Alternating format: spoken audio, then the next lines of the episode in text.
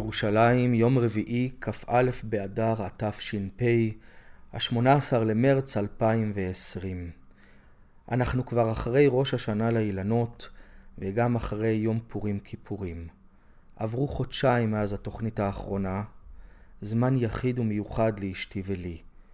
בליל כ"ג שבט נולדה לנו בתנו אביה. ובתאריך הזה בדיוק, אבי היקר, רבה של ברלין, חגג את יום הולדתו ה-70. חוויה מדהימה לחוות מחדש, לאחר שנים רבות שבהן יש לי את שתי בנותיי המוצלחות מכל בחינה שהיא. שיר נוגה ותהילה, שאף הן הביאו לי בשנה האחרונה את נכדיי, גבריאל המתוק ואדל המתוקה. אני מאחל לאשתי היקרה לי, רוחמי, שתתחזק ושנרווה נחת מאביה ובריאות איתנה. ולבנותיי שיר, נוגה ותהילה, וחתניי המדהימים מתן ורפי, שימשיכו לגדל בבריאות את אדל וגבריאל. ימים היסטוריים פרטיים וימים היסטוריים עולמיים עוברים על, על כולנו עם המחלה שלא ברור, לא ברור לגמרי מאיפה הגיעה ולאן היא הולכת. כמו רבים אחרים, גם אני בבידוד ביתי לאחר שובי מסוף שבוע בברלין. סוף שבוע היסטורי פרטי, רגעים נדירים שבה נתקבצנו כולנו ליום הולדתו של אבא אהוב, אחים ואחיות, דודים ודודות, וחברי וראשי הקהילה בברלין, מאות אנשים, לשבת הוקרה לפועלו בעשרים וכמה שנים האחרונות למען הציבור. עשה, עשה בקירוב, בפיתוח חיי קהילה תוססים, שיעורים, יידישקייט, והרבה מזה לבדו. איך אמא האהובה שלי אומרת, הבית כנסת זה הבית הראשון שלו. אתם מאזינים לתוכנית ששמה נדודים, תוכנית שתיקח אתכם לשעה של נדודים מהמקום שאתם נמצאים בו למקום רגוע יותר, למקום שקט יותר, למקום שבו אתם לא צריכים להתאמץ, אלא רק להאזין, לצוף. אנחנו נדבר על דברים שונים, נשוחח עם אנשים מעניינים, נשמיע דעות וקצת מוזיקה מרגיעה. נדודים היום עם הראש ישיבה שישוחח על הכלל שאי אפשר לנצח ואי אפשר להרוויח מחטא. נדודים עם אברהמי הרמן, אברהמי הרמן המוזיקלי שידבר על ניצוח ועל מנצחים. שוב ניצוחים. נדודים עם מישהי שמספרת על פחד ממעליות, שהגיע, מסתבר, מתקופה רחוקה שבו הייתה במעברה. איך שדברים משפיעים. נדודים עם השירים למגירה שכתב הרוצה בעילום שמו ושהייתה סגורה במשך שנים, ועכשיו המגירה נפתחת ומתגלות מתנות קטנות. היום על הרבה כבשים שחורות וקצת לבנות. מסקרן משהו. ליצירה היפה שמתנגנת לה ברקע קוראים ברוקן ווי והיא נמצאת ביוטיוב. התוכנית נדודים פותחת את שעריה לשעה הקרובה עם מי שלצידי ולעזרתי תמיד, אשתי רוחמי. תודה לעורכת של התוכנית, המוכשרת תהילה אמרני, ותודה למירי וייניק הרוסי, גיסתי היקרה, שדואגת להעלות את התוכנית ליוטיוב. תודה לרינת לוי, גם גיסתי היקרה, שבונה ומתפעלת את אתר התוכנית. נדודים, כאן גדי ארנברג, אז נצא לדרך בעזרת השם, ושתהיה האזנה נעימה ורגועה. את הראיונות הבאים הקלטתי עוד בטרם איום המגפה שנחתה עלינו. כמה זה נשמע תמים ממרחק של חודש וחצי, וכמה מים עברו בירדן מאז. תרתי משמע.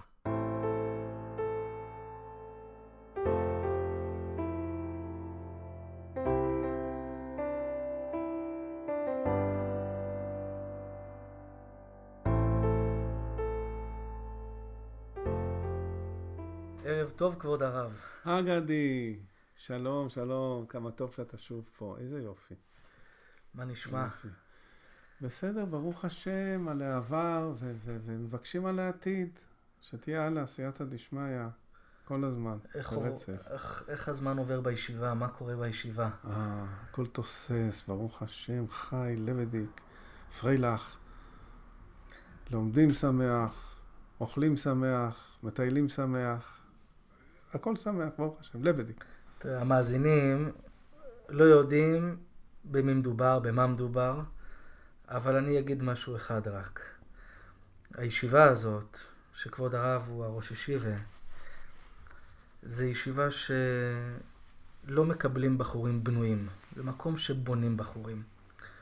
זה מה שאני יכול להגיד על המקום הזה, שזה המחמאה הכי גדולה, כי היום הרבה ישיבות בלי להוציא לעז, מקבלים, רוצים לקבל בחורים אפויים או חצי אפויים, אולי קצת לזה, אבל לקבל בחור בשביל... גדי, אתה על גבול הלעז, תיזהר. אמרת שאתה לא מוציא, אתה על אוקיי, גבול אוקיי, הלעז. אוקיי. כל הישיבות עושות עבודת קודש, בדרך כלל כמעט כולם, כולם, וכל ישיבה יש לה את הייחוד שלה ואת הנקודה שבה היא מצטיינת, ואנחנו זכינו בילדים, תלמידים יקרים, יהלומים, של ליטוש קטן פה, פליק קטן שמה, והם תכשיטים נהדרים. אבל עזוב, לא זה הנושא שלנו היום. אני, אני פוגש אותם, את הבחורים האלה, אחרי אה, כמה שנים ואחרי הרבה שנים. אני רואה מה יוצא, אני פוגש אותם בחתונות. מדהים. אה, הם מלצרים? לא, מגיעים ככה. אה, אברכים, אברכים, אברכים רציניים, כן. אבל זה, לא זה הנושא שלנו היום. זה לא הנושא, לא יודע מה הנושא, מה הנושא. על מה נדבר? נו, על מה נדבר? על מה נדבר. יש נושא שיושב לי, ואולי אולי אני אשתף, אשתף אנשים טובים. הייתי נוכח פעם, זכיתי להיות נוכח בכנס שמתקיים אחת לשנה. אה, מטעם איגוד אה, ראשי הישיבות לצעירים, אני חושב שזה השם הרשמי. חברים באיגוד הזה אה, ראשי ישיבות רבים ומאוד מאוד מוערכים ואנשים עם הרבה קבלות כמובן. יושבים, מלבנים, מעלים על השולחן נושאים חשובים, בוערים, שמביאים תועלת, אני חושב תועלת רבה מאוד לכל מי שמשתתף. אז באחד הכנסים לפני מספר שנים עלה על הדוכן אה, ראש ישיבה מאוד אה, מפורסם, גם חיבר ספרים אה, מאוד נפוצים. והוא העלה נושא הוא איש אה, בעשור התשיעי לחייו, ואני חושב שהיום הוא לא מוסר שיעורים, אבל הוא פשוט חזר ללמוד כמו נער צעיר, והלאה, כותב ספרים על מסכתות שהוא בעבר לא כתב עליהם. אה, הוא עלה ודיבר על העניין של האם אנחנו מספיק מדברים עם התלמידים על עונשי שמיים. הוא כאילו מרגיש שהפסיקו, מחביאים, כאילו, לא רוצים לדבר על, על, על, על מה מחכה למי, ש... למי שחוטא, למי שעושה עבירות. לא מדברים על גיהינום, לא מדברים גם על אנשים בעולם הזה, לא מדברים. פוחדים שאם ידברו על, על, על מה, מה יקרה אם משהו נורא יקרה. הוא הביא בשם הסטייפלר זצ"ל שצריכים לדבר על עונשי שמיים בלי חוכמות, צריך לספר לתלמידים מה קורה, אה, לדעת האמת. זהו, אה, אותו ראש ישיבה אה, סיים את הנאום, הוא דיבר על עוד נושאים חשובים. ובסוף הכנס, כשראש ישיבה נדמה לי כבר לא היה נוכח אפילו, אז אה, עלה ראש ישיבה צעיר יותר, שוב, לא צעיר, בעשור השביעי לחייו נגיד. הוא איש מאוד דומיננטי שם ב... אני חושב שהוא אפילו בצוות של ההיגוי של הארגון הזה, והוא ביקש את הרשות להביע דעה שונה הוא אומר, אם אנחנו עם התלמידים שלנו היום נדבר על עונשי שמיים, אנחנו נרחיק אותם. זה לא, זה לא יביא להם אה, כוח להתמודד, זה לא אה, אה, יקרב אותם, זה ירחק אותם, הם יגידו סוג של אי אחי, לא באינה. אם כך, אני לא מעוניין, לא רוצה. אי אפשר לדבר שחור שחור, צריכים לדבר על החלק היפה, אה, לקנות במשיכה מה שנקרא. אתה, אתה מכיר את הדילמה כן. הזו, גדי. כן. Hmm? זה... אתה גם אה, עמדת פעם מול תלמידים. הרבה שנים. והיית גם תלמיד בעצמך. הייתי גם תלמיד. נו, ומה מה עשה לך טוב? שמדברים איתך שחור שחור עם אה, שוט מונף, או שמדברים בנועם? אני חושב שמתנות, יותר מתנות. מתנות. קטנות. קטנות, גדולות. גדולות, כן. אני, אני הקטן, הקטן מאוד, חשבתי שלא חייבים לדבר על הקצה לפה ולא חייבים ללכת לקצה השני. לא משחור לוורוד.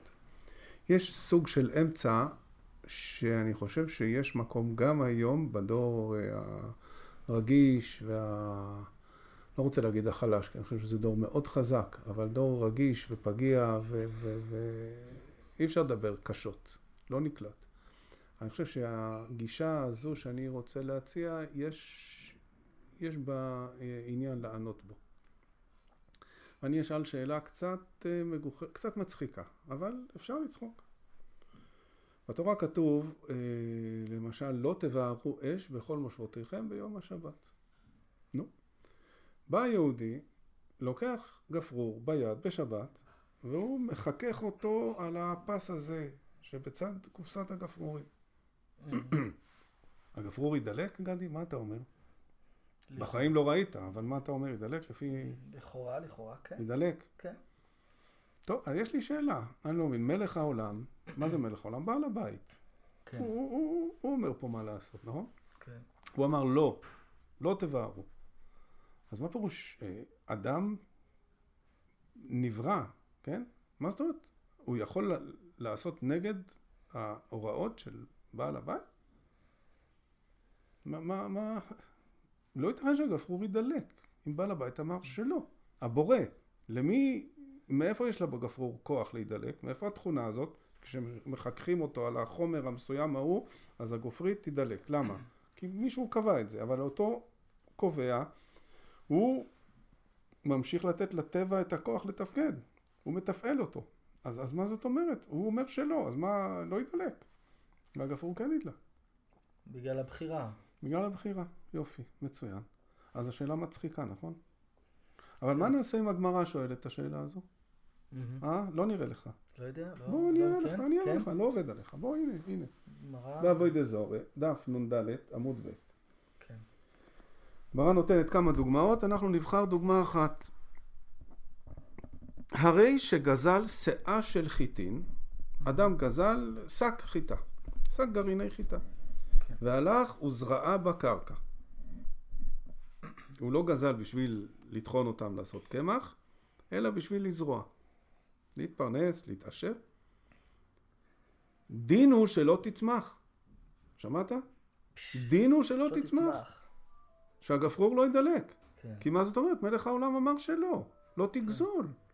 כן. הרי שגזל שאה של חיטין והלך וזרעה בקרקע, דין הוא שלא תצמח. אלא, תשובה, כן. עולם כמנהגו נוהג. לפני זה יש בגמרא ביטוי, יחריב עולמו מפני השוטים? האדם שחוטא הוא הרי שוטה, מה? הוא עושה נגד רצון הבורא, מה? אבל השם לא יחריב את הטבע, לא ישבש את המהלך הטבעי שהוא טבע בבריאה בגלל שוטה ש- ש- שעובר על רצונו. עולם כמנהגו נוהג. נוהג והולך, ושוטים שקלקלו עתידים ליתן את הדין. אהה. אתה עושה אהה, אבל אתה פשוט לא יודע מה מקופל פה במילים התמימות האלה. אנחנו רגילים, עושית ליתן את הדין. זה נראה לך הסלנג הזה, ממש לא. כתוב קודם דין הוא שלא תצמח? כן. מה זה דין הוא שלא? זה אומר, על פי דין זה לא אמור לצמוח. למה זה צומח? כי הקדוש ברוך הוא לא החריב עולמו מפני השוטים. עולם כמנהגו נוהג והולך. אבל שוטים שקלקלו עתידים ליתן את הדין. איזה דין? את הדין הוא שלא תצמח. זה לא יצמח. מה זאת אומרת זה לא יצמח? אני ראיתי אותו זורע שק וקוצר בלות שלמות. מוכר, מנפח את הכיסים. אז מה זה דינו שלא תצמח? בסדר, אז הוא הכניס לכיס אה, יבול. אבל זה יוצא ממנו. ו- אה, אה, זה יצא. דין הוא שלא תצמח. הדין הוא. והדין הוא קודש קודשים, הדין יתקיים. חסר לקדוש ברוך הוא דרכים איך להוציא מהגנב את הגניבה שלו. הוא בלע אותו כבר, אז הקדוש ברוך הוא יוציא את בלעו מפיו. מחר הוא מפסיד 100 אלף שקל, ואם הוא לא מפסיד כסף, הוא יכול להפסיד את הבריאות שלו, את החיים שלו, את השלוות נפש שלו. מה... אין, אין לקדוש, יש לקדוש ברוך הוא פינצטה להוציא הנאות של איסור. אם זה גזל, אם זה חילול שבת, אם זה כל עבירה שהיא. כבוד שאדם, שלא מגיע. כבוד שאדם לקח לו ביושר. וכן הלאה. מקום של מישהו אחר, על כל... תור, בא, תור לאוטובוס, תור בקופה בסופר. אתה לא תאמין, אני לא מזמן הייתי בבית מרקחת, אדם גנב תור בבית מרקחת. ריבונו של עולם, אתה רואה לאן הכל מתנקז, כן? לתרופות. מאחורי הרוקח ארון הר של תרופות, מגירות, כן. מגירות. כל קופסה, כל, כל זה, זה... לא מייצרים אותו סתם, יש מי שקונה, כן. יש מי שצורך. העולם מלא, מלא סבל. זה, זה, זה מה שהקללה הידועה שמישהו אומר, הכסף הזה ש... שילך לרופא שיניים. כן. כן.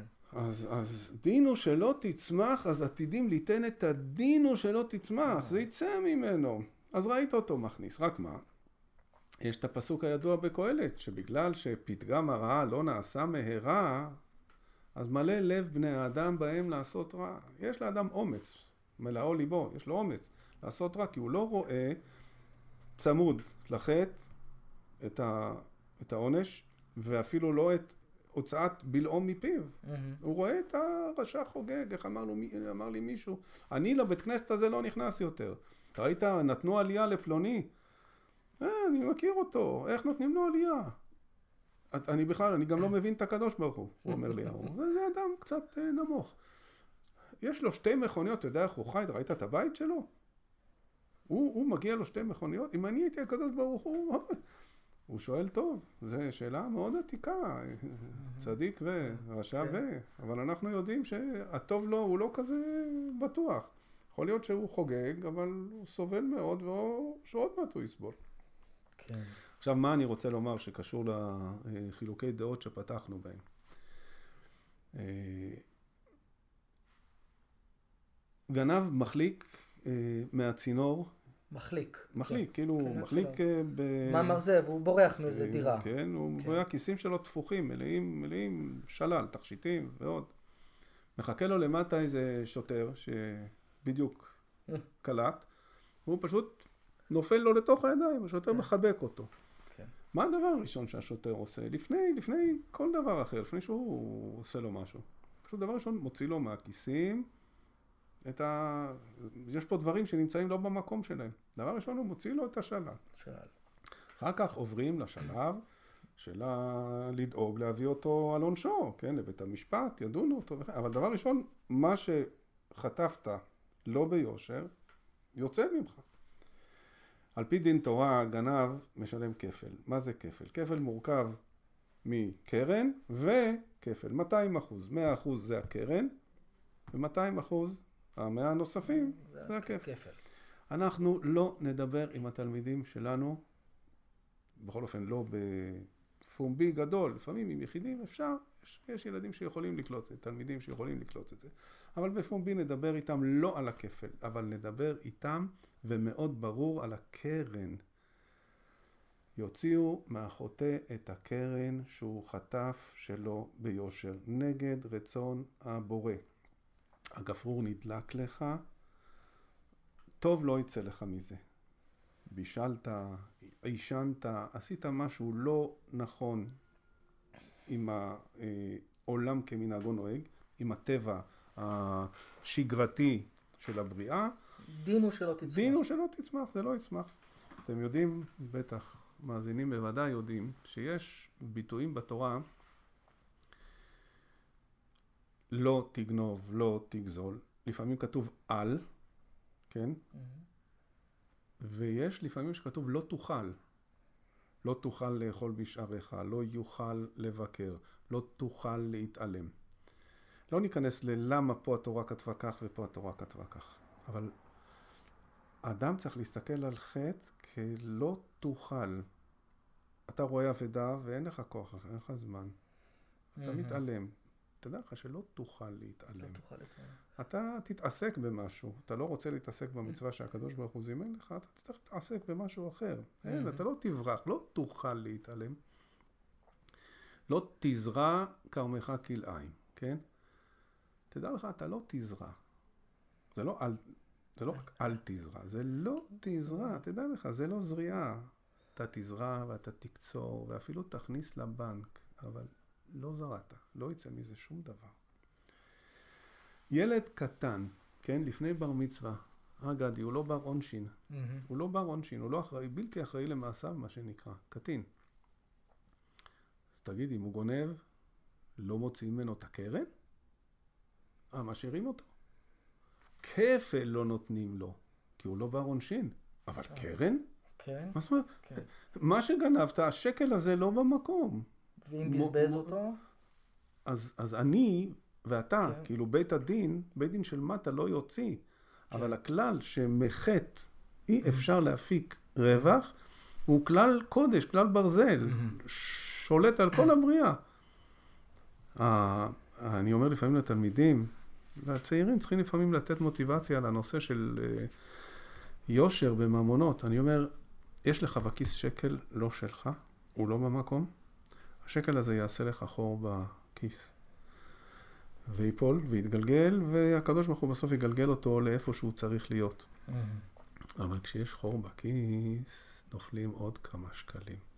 מה שכתוב בגמרא, בא זה ואיבד את זה. גם שקל שכן הרווחת ביושר, אם יש חור בכיס, לפעמים הוא עלול ללכת לאיבוד. Mm-hmm. אז אני חושב שגם אם לא נדבר עם תלמידים על הכפל בכלל, על העונשים, אבל נרחיב את הדיבור, ויש אין ספור הזדמנויות, דוגמאות, פסוקים חז"לים, דברים בחיים שרואים, למקד זרקור ו- ו- ועם הרבה, הרבה חזרות, אבל מעניינות שיהיה. על הנושא הזה שאי אפשר להפיק רווח נגד רצון השם. לא יעזור. יש פה בורא והוא מנהל את הבריאה והוא מחזיק חזק מאוד את המושכות.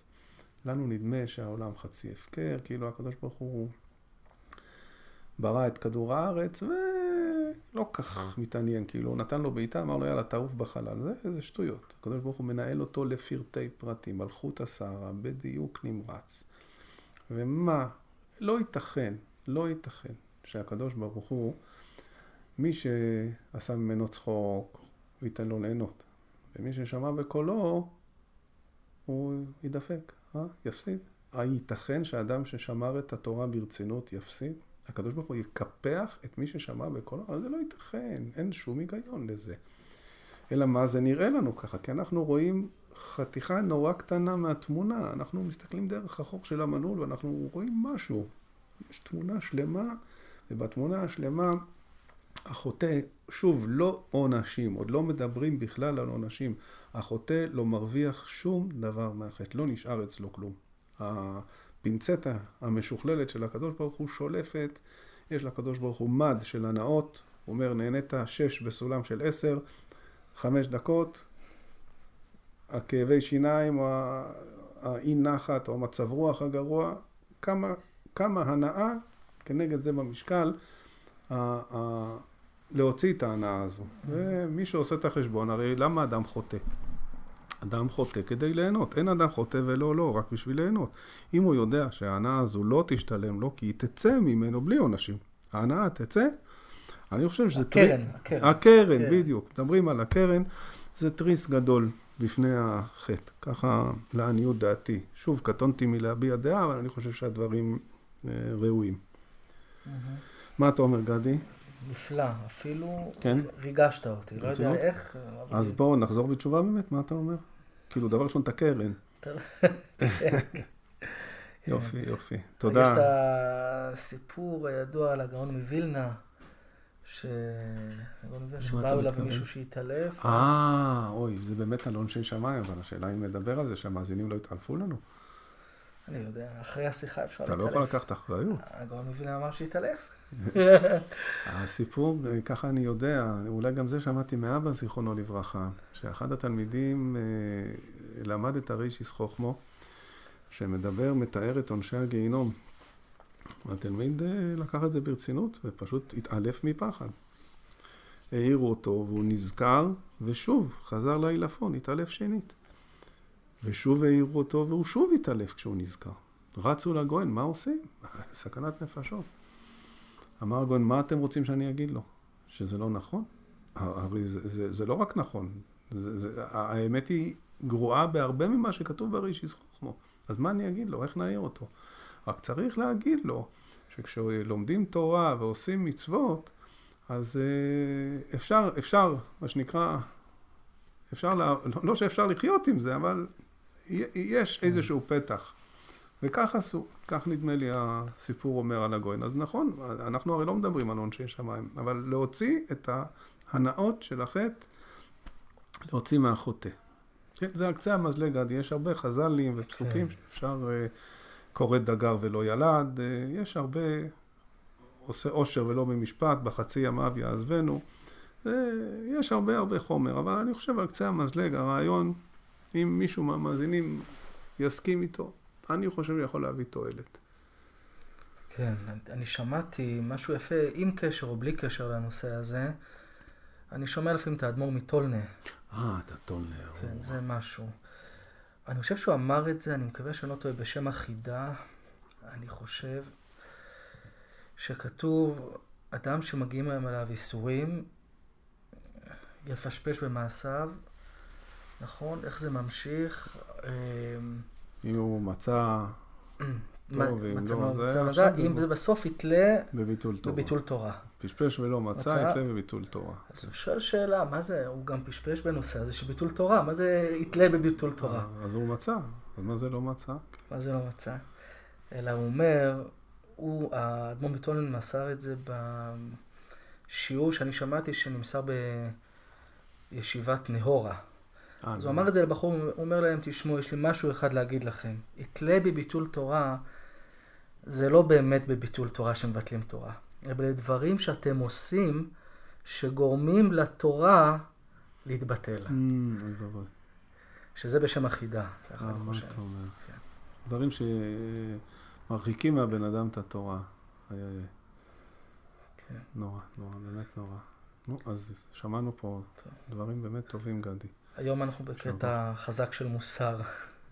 זה, זה להסתכל למציאות בעיניים. כן. דיברנו על זה פעם, לא? כן. באינסהרה, לא? אינסהרה. אה, נכון, כן. להתעורר מהחלום. כן. תודה רבה, כבוד הרב. אה, גדי, תודה, תודה שאתה. מזכה אותי, ותבוא תמיד, להתראות. תודה שאתה מזכה אותי, כל טוב, כל שלום, טוב. שלום. באחר הצהריים של יום שמשי ירושלמי קריר, יצאנו אשתי ואני לטייל עם אביה הקטנטונת. הכל ירוק, ונראה שזה עתה העשבים אומרים את שירתם. בין העשבים הרבים ישנם הרבה מהן שראויים ובריאים למאכל. תוך כדי ההליכה אני מזהה את העלים של סלק הבר. עלים מאורכים ועדינים, מאותרים בקוצים, ואני קוטף מהן בזהירות וממלא את השקית שהכנתי לליקוט. יש תכונה כזאת לקוצים, שכשאתה מרטיב אותם, הם לא דוקרים. גם בסברס זה כך. יש את החובזה ויש את הגדילן המצוי, שהוא צמח מאיים עם עלים גדולים וקוצניים מאוד. בגבני ירוק כהה, ועל העלה יש את העורקים הלבנים. הגדילן בהמשך מגדל את הקוצים היפים שלו בצבעי סגול. אומרים על הגדילן שהוא בעל יתרונות רפואיים מדהימים לשלל מחלות, וטוב לאכילה מהפרח ועד לשורש. הוא גם טוב להמרצת מצמרה, טיפול בצהבת, אבני מרה ושיעול. מה אגיד לכם? התקופה הזאת של תום החורף, כשהריח של האדמה הרטובה עם הריח של כל הירוק הזה, רק מוסיף בריאות. במיוחד בימים האלו, שמתרחקים אחד מהשני, וכל העולם עוצר את נשימתו תרתי משמע. כולם מחכים לתרופה שתגאל אותנו מהמגפה הנוראית הזו, שמעבר למחלה עצמה, יש את ההשלכות החברתיות שמביא הריחוק והבידוד. ראיתי ממש עכשיו מחקר בנושא הווירוסים, ומסתבר שנשימת אוויר הנמצא בטבע, ובמיוחד ביערות, מגביר מאוד את פעילותם של תאי NK, שבראשי, שבראשי תיבות זה Natural Killer, ההורגים הטבעיים של הפולשים הלא רצויים לגוף, כדוגמת וירוס הקורונה. מקווה לקרוא לכם בהמשך את המחקר המעניין הזה. ונחזור לטיול הבריא הזה שלנו עם כל העשבייה שצומחת מסביב, ואני רואה את אחד הצמחים הבולטים בסביבה, וזה השומר. אותו צמח עם הטעם העז שבתור ילדים קראנו לו במבליק, ובתור מבוגרים מכירים אותו בעיקר מהערק, וחלק קוראים לו אניס, שמשמש כתבלין, וכמובן אפשר לעשות ממנו סלט. הצמח מכיל רעלים חריפים המזיקים לחרקים ומגינים עליו מפניהם, אך אינם מזיקים לנו היונקים. אפשר לראות בקיץ את העלים שלו מכורסמים קשות על ידי צאן ובקר, הם פשוט אוהבים את זה. כעת יש הרבה ממנו, הגבעולים שלו ארוכים וגבוהים, ואי אפשר לפספס אותם. מי שרוצה לקטוף אותו, כדאי לו לשים לב שצמח שמאוד מזכיר אותו, במראה ואפילו בריח שלו, אך רעיל ביותר. יש משהו מאוד מאוד דומה. מדובר בקלח השדה. כבשים ועיזים ופרות, לעתים, לעתים רחוקות, מתבלבלים ואוכלים ממנו, ואז מאבדים קשר עם הסביבה. אינם שותים ומתייבשים למוות, או מתים ממש מהרעילות, מהרעילות עצמה שיש בו. מי שמכיר את הביטוי ביידיש פרקלחט, זה אומר מבולבל או טועה וכולי, כלומר אכל קלח. אז אה, מי שככה קצת תהה מאיפה הביטוי הזה, זה מזה.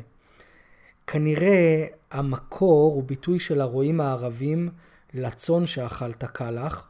בקיצור, מי שרוצה ללקט עשבים, כדאי לשים לב שבסוף הוא לא יפרקלחת. אגב, אם אתם שואלים את עצמכם מה עשיתי עם סלק הבר שכתבתי, פשוט, חלטתי אותו בקצת מים, הוספתי שמן זית ומלח, וזו הייתה תוספת טעימה וקצת מרירה לארוחת הערב. גם לדברים טיפה מרירים יש מקום בחיים. הנה, מגיע ליל הסדר אוטוטו. שלום עליכם אבריימי. שולם עליכם גדיו הגודל עד למאויד. או-הו, מה נשמע? איך עובר עליך היום? נו, ברוך השם, הכל בסדר, סוסים ושמחים. מה, מה חדש?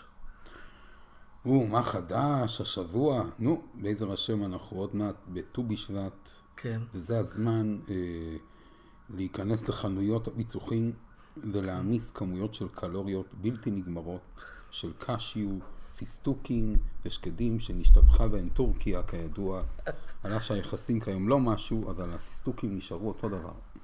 ברוך השם. אתה מתוך כל הפיצוחים אוהב דווקא את זה, או דווקא את השקיו? השקיו, או, בדיוק, השקיו זה, ה, זה המועדף עלינו. כן. וכמובן בגרסה הכלויה, שהיא יותר מטוגנת, כן. אנחנו לא נאריך כאן, אבל זה נושא לפודקאסט בפני עצמו. כן, יפה, יפה. ואם כבר בפיצוחים, אז מה, איזה עוד דברים ככה אוהבים עליך, ככה דברים טובים? או, יש כאן את הסוגיה הכבדה של גרעיני אבטיח. שזה נושא קשה לפיצוח. תרתי משהו. אה? אבל uh, הגרעיני אבטיח הכי טובים זה של גרעיני עפולה, והם הסלוגן שלהם, אנחנו הראשונים שפיצחנו את סוד הגרעין. עוד לפני איראן, עוד לפני שהם זה, הם פיצחו את סוד הגרעין, והסוד הוא כמובן הגרעיני אבטיח הכלואים. מה זאת אומרת כלואים? יש את האלו בצבע חום יותר ואת האלו בצבע לבן. אבל אתה מדבר על גרעיני אבטיח? אני חשבתי שאתה מדבר על גרעיני חמניה. חמניה זה, זה משהו אחר. חמניה זה, זה לפשוטים. זה לא, זה לאיצטדיון. טוד טדי באמצע משחק כדורגל מול בית"ר. זה משהו אחר. אני מדבר כאן עכשיו שבת קודש, אה, ברויב עם האדמו"ר, שאנחנו זה. זה רמה אחרת של גרעינים. ו... אני, לא, אני לא מצליח עם אה, גרעיני אבטיח, לא יודע, זה לא, לא, לא מתפצח. אתה, זה, זה קטן, זה, זה כזה זה, קשה. זה, זה... ודאי, על זה חז"ל אומרים שככל שיותר קשה לך, סימן שאתה בעלייה, אתה מבין? זה גם בפיצוחים זה ככה, אל תזלזל בזה. כן, אתה- אתה- התחלת להגיד שיש הבדלים בין החומים לשחורים, למעלה? נכון, נכון, גרעיני אבטיח, אה, אפשר לעשות אותם בתנור, כן. אפשר לעשות אותם בצורת טיגון יותר, וזה משפיע מאוד על הצבע שלהם ועל הטעם שלהם. בקיצור, זה נושא חשוב מאוד, ואומנם זה לא קשור למה שאנחנו הולכים לדבר היום, אבל לכבוד ט"ו בשבט זה שלא תזלזלו בזה, אבל בזהירות עם כל ה... כמובן אה, פירות אה, יבשים, וזה, רבותיי, זה מסוכן מאוד, גם מבחינת הכאבי בטן וגם אחרי זה... 600 קלוריות 600 למעל- קלוריות, ותיזהרו גם עם המחירים, לא רק 600 קלוריות, הם יכולים גם לגו- אה, לקחת 600 שקל ל-100 גרם. או, אז אה, היזהרו על נפשותיכם ועל אה, כיסיכם. יישר כוח. ועכשיו אנחנו בעצם עוברים מפיצוח לניצוח. ממש, יצא טוב. יצא טוב לגמרי. כן, אז מה, גדי, מה אתה רוצה לשמוע על ניצוח השבוע? מה זה, אתה יודע, אני מסתכל, אני רואה מנצחים. לא יודע מה ההרגשה של, אני מאמין שזו הרגשה של רוב האנשים, שהם פשוט מזיזים את היד לפי התזמורת. לא התזמורת לפי היד שלהם, אלא הם מזיזים את היד לפי התזמורת.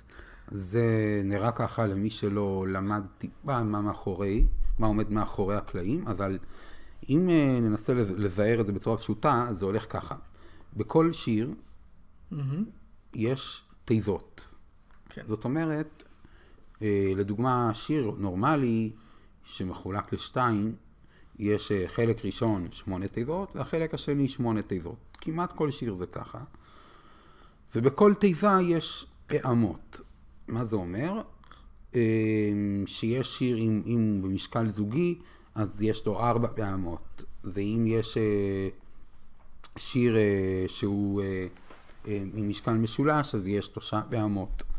זאת אומרת שכל תיבה יש לה את הפעמות שלה, והתפקיד של המנצח הוא לקחת את, ה, את השרביט שלו ולהראות מתי יש כניסה של תיבה ומתי סיום של תיבה. וזה בעיקרון כמעט הדבר הכי חשוב שמנצח צריך לעשות.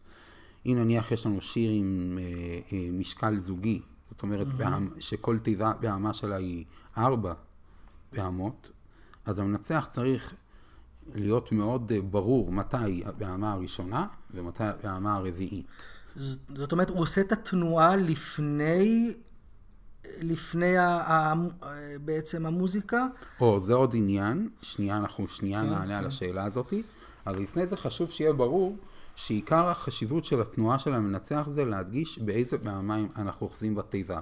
האם בפעמה הראשונה, שנייה, שלישית או רביעית, או במקרה של משקל משולש, האם אחד, שתיים או שלוש. ואז אם נסתכל טוב על המנצח נראה שברוב השירים שאנחנו נראה הוא עושה תנועה אחת למטה, תנועה, תנועה אחת שמאלה, תנועה אחת ימינה ואז תנועה אחת ללמעלה. זאת אומרת שהפעמה הראשונה היא למטה, פעמה שנייה שמאלה, פעמה שלישית ימינה ופעמה רביעית למעלה. זאת אומרת שהוא מדגיש את הפעמות של התיבה כדי שהתזמורת, גם אם היא לא יודעת בדיוק כל רגע, לפחות יודעת מתי נכנסים לתיבה הבאה.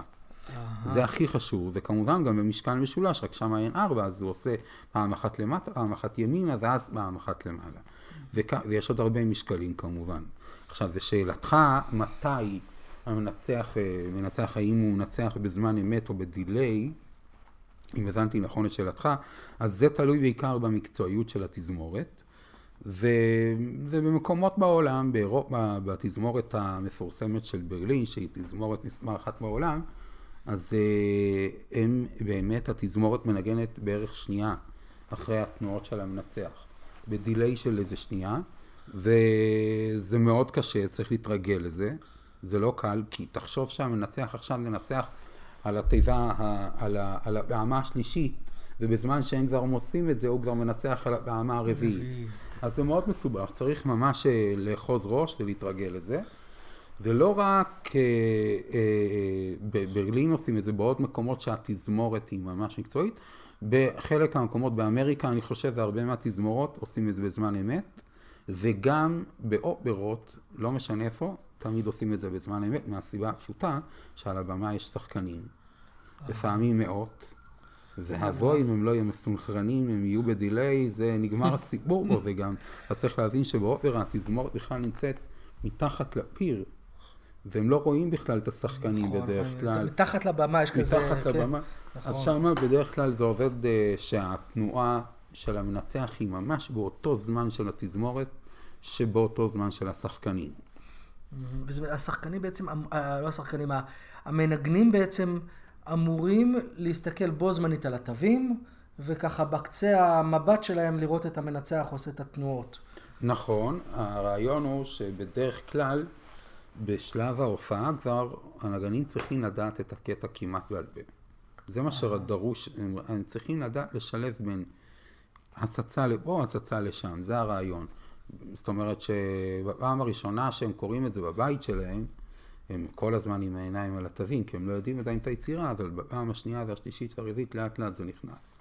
וחשוב להבין גם שהמנצח, עיקר העבודה שלו זה בחזרות, לא בקונצרט עצמו. הקונצרט הוא קוצר את הפירות של כל העבודה שעבד איתם חצי שנה מראש בחדרי חזרות. אהה. ושמה התפקיד של המנצח הוא, סינכרון. הוא קשה בטירוף, כי הוא צריך הרבה יותר מסינכרון, הוא צריך לדעת את כל היצירה בעל פה, מא' עד ת', כל תפקיד בנפרד, מה הוא עושה, מתי הוא נכנס, את המנגינה.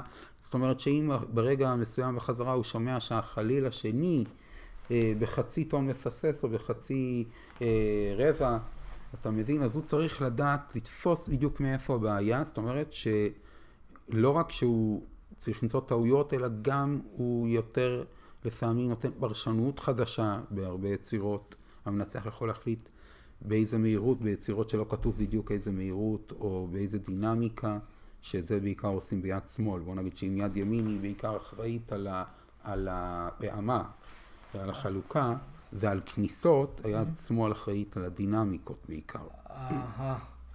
על הדינמ- הדינמיקות. כן. זאת אומרת. אני בעצם, אנשים מסתכלים, הנגנים מסתכלים גם על ימין, גם על שמאל, ויודעים איפה הם נמצאים, והכל בשביל לסנכרן את כולם ביחד ליצירה הזאת שכל הזמן התכוננו אליה. זה לא רק להסתנכרן ביחד, אלא כל אחד לחוד. זאת אומרת, מעבר לזה שהמנצח עושה את הפעמה ביד ימין שלו, הוא גם נותן כניסות.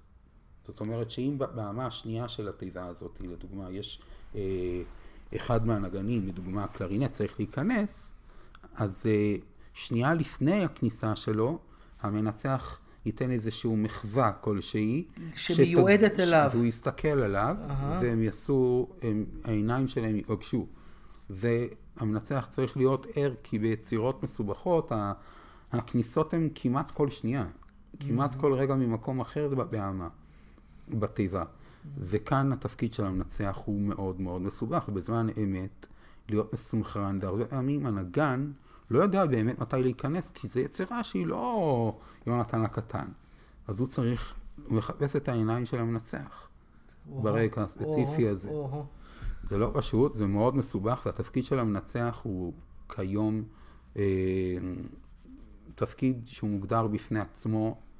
יש את המלחין ויש את המנצח, וזה שתי דברים, וזה לא משהו שהיה תמיד, כי פעם בתקופות, אה, בתקופה הקלאסית ובתקופת הברוק, לא היה תפקיד כזה מנצח.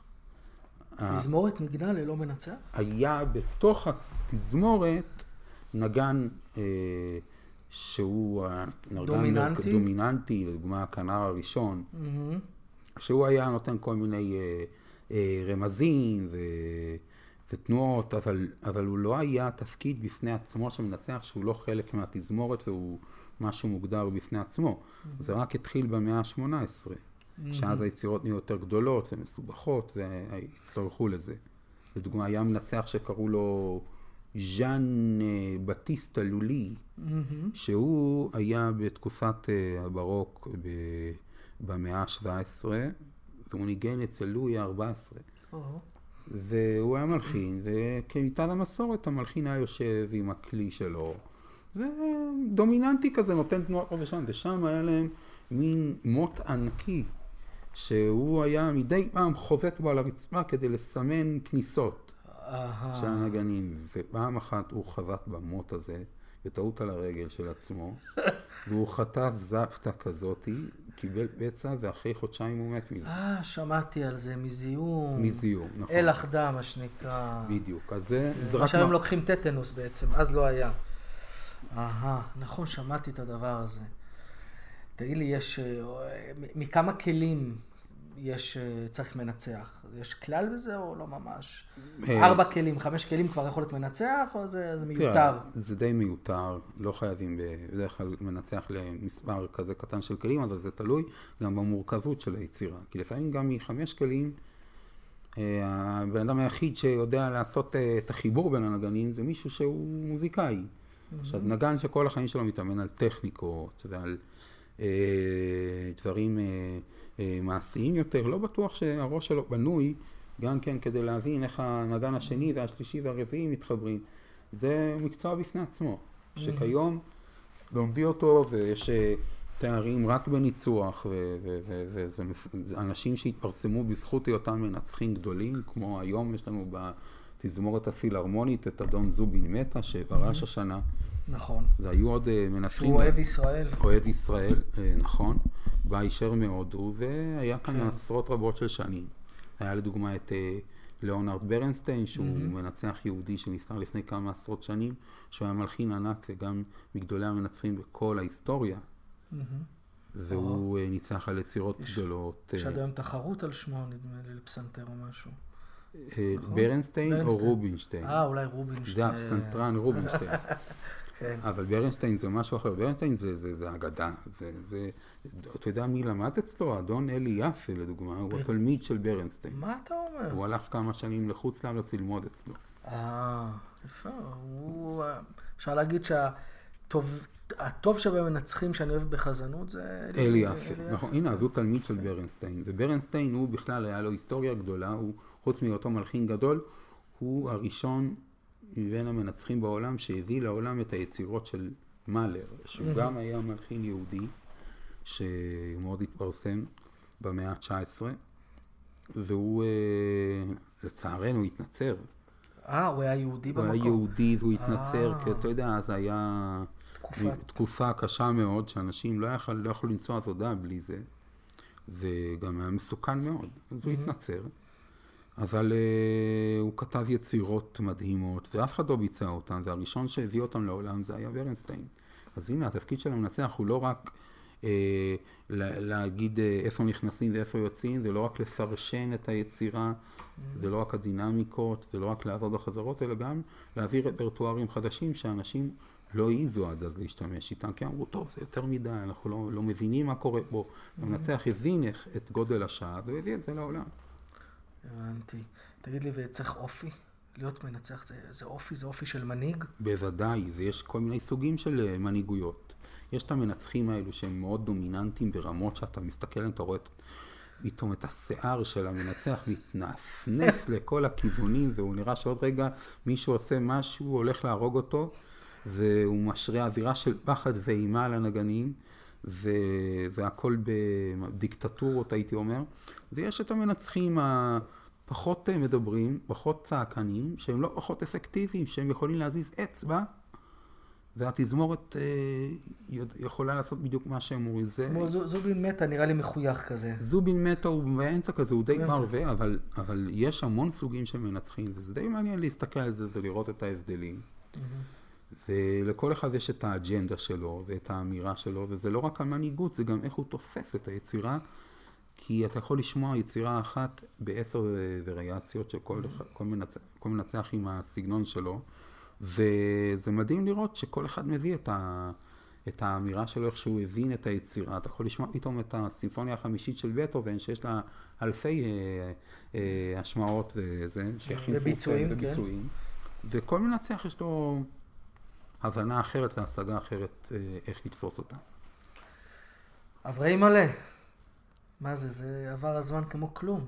נעמת מאוד. בשמחה גדוילו, גדי, בעזרת השם, ופעם הבאה, מט"ו בשבט יש לנו את פורים. פורים. אז אז, מה? אז אה, טוב, על מה תשמע, נדבר? צריך לחשוב על מה לדבר. נעשה איזה משהו על זה, נהפוכו, איזה, איזה, איזה מוזיקה ככה, שהיא לא שגרתית. אה, אולי אה, מוזיקה צוענית. כן. איזה רשם. קוסטה ריצה, קוסטה ריצה יש... יישר כוח, אברהימי. בשמחה, בשמחה. יאללה, נתראה. בפעם הבאה. נלך לפצח משהו. זי גזונט. אומן, אומן.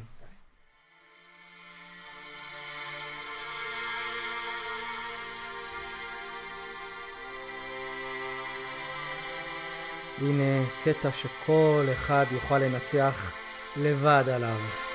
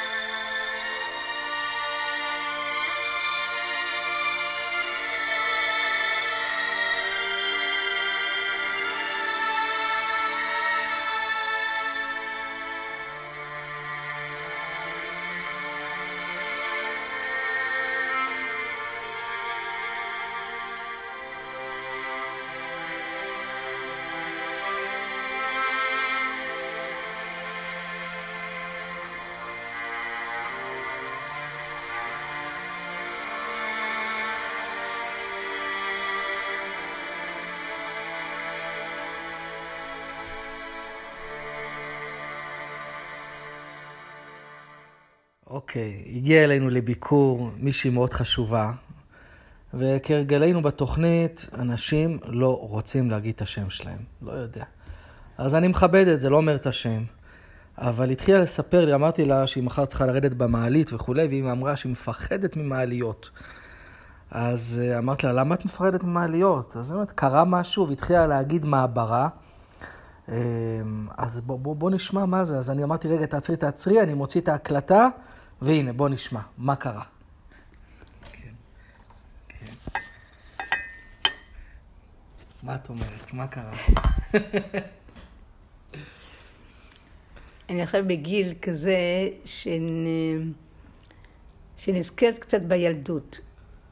אם אנחנו מדברים על מעלית, אז בילדות שלי לפני, בשנות החמישים, חמישים, שישים, לא היה מעלית.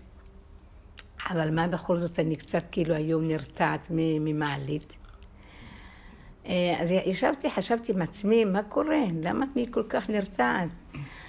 אז נזכרתי שבילדות שלי, כן, גדלתי במעברה באזור המרכז, והיו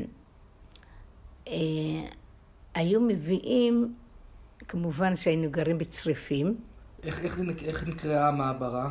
אה, כפר נחמן. כפר נחמן. ליד איפה זה? אה, רעננה, רעננה, הרצליה, כפר סבא, אזור, המרכז. כן. וכמובן גדלנו בצריפים.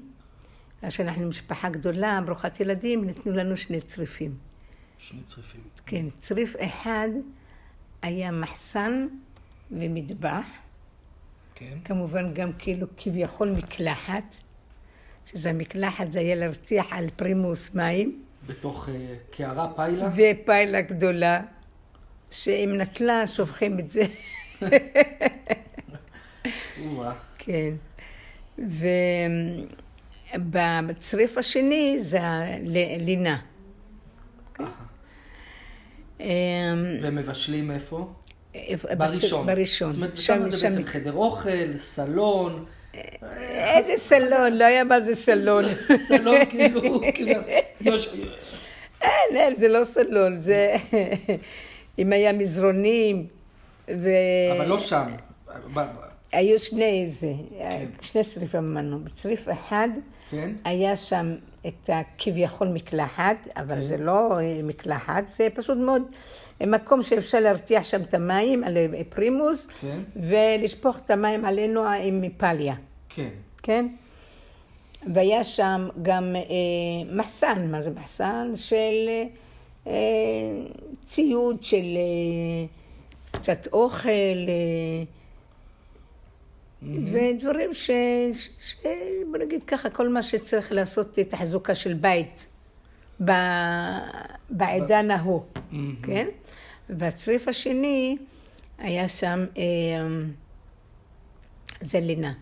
זה מאוד רק מזרנים, לינה. רק לינה. מופרט ילדי כן, וילונות באמצע? לא, לא, לא, לא, לא, שני צריפים בנפרד. בנפרד. אבל הצריף השני של לינה, כולם ישנים ביחד?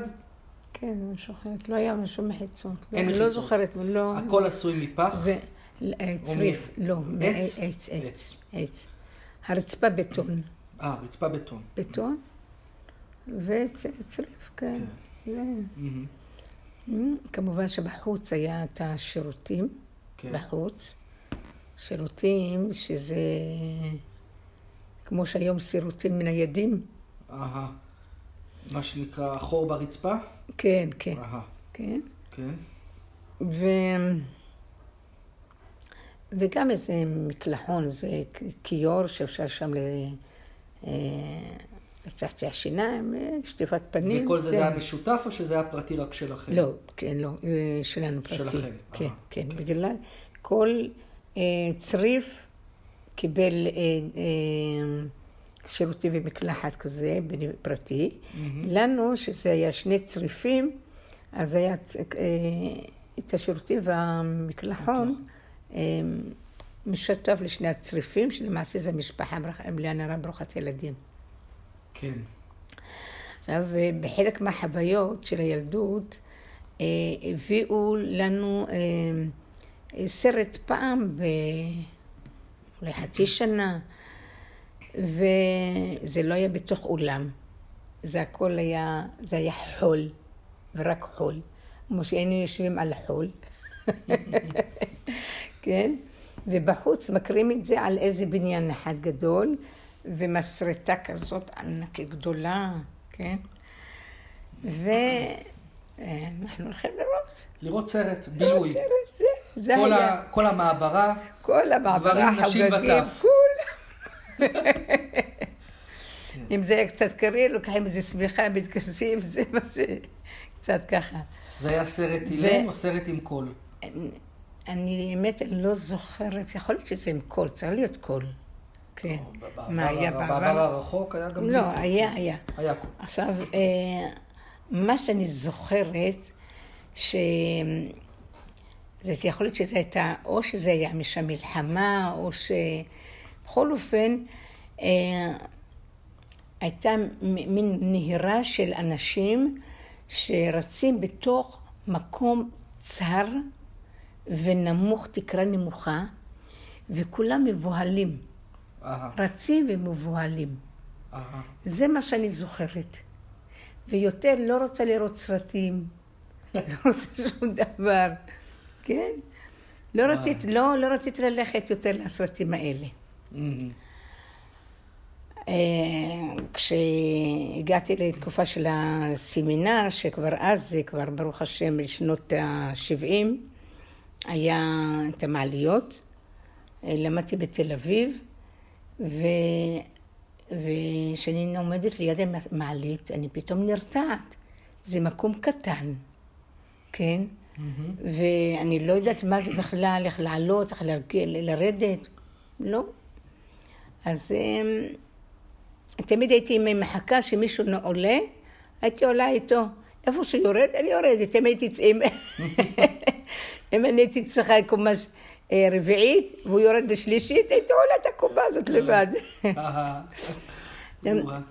כן, אה, תוך כדי ככה מחשבה עם עצמי, למה אני נרתעת ממקומות כאלה? כולם אני רואה את החברות עולות, יורדות, אה, נשים, מבוגרים, ילדים, מה קורה לי?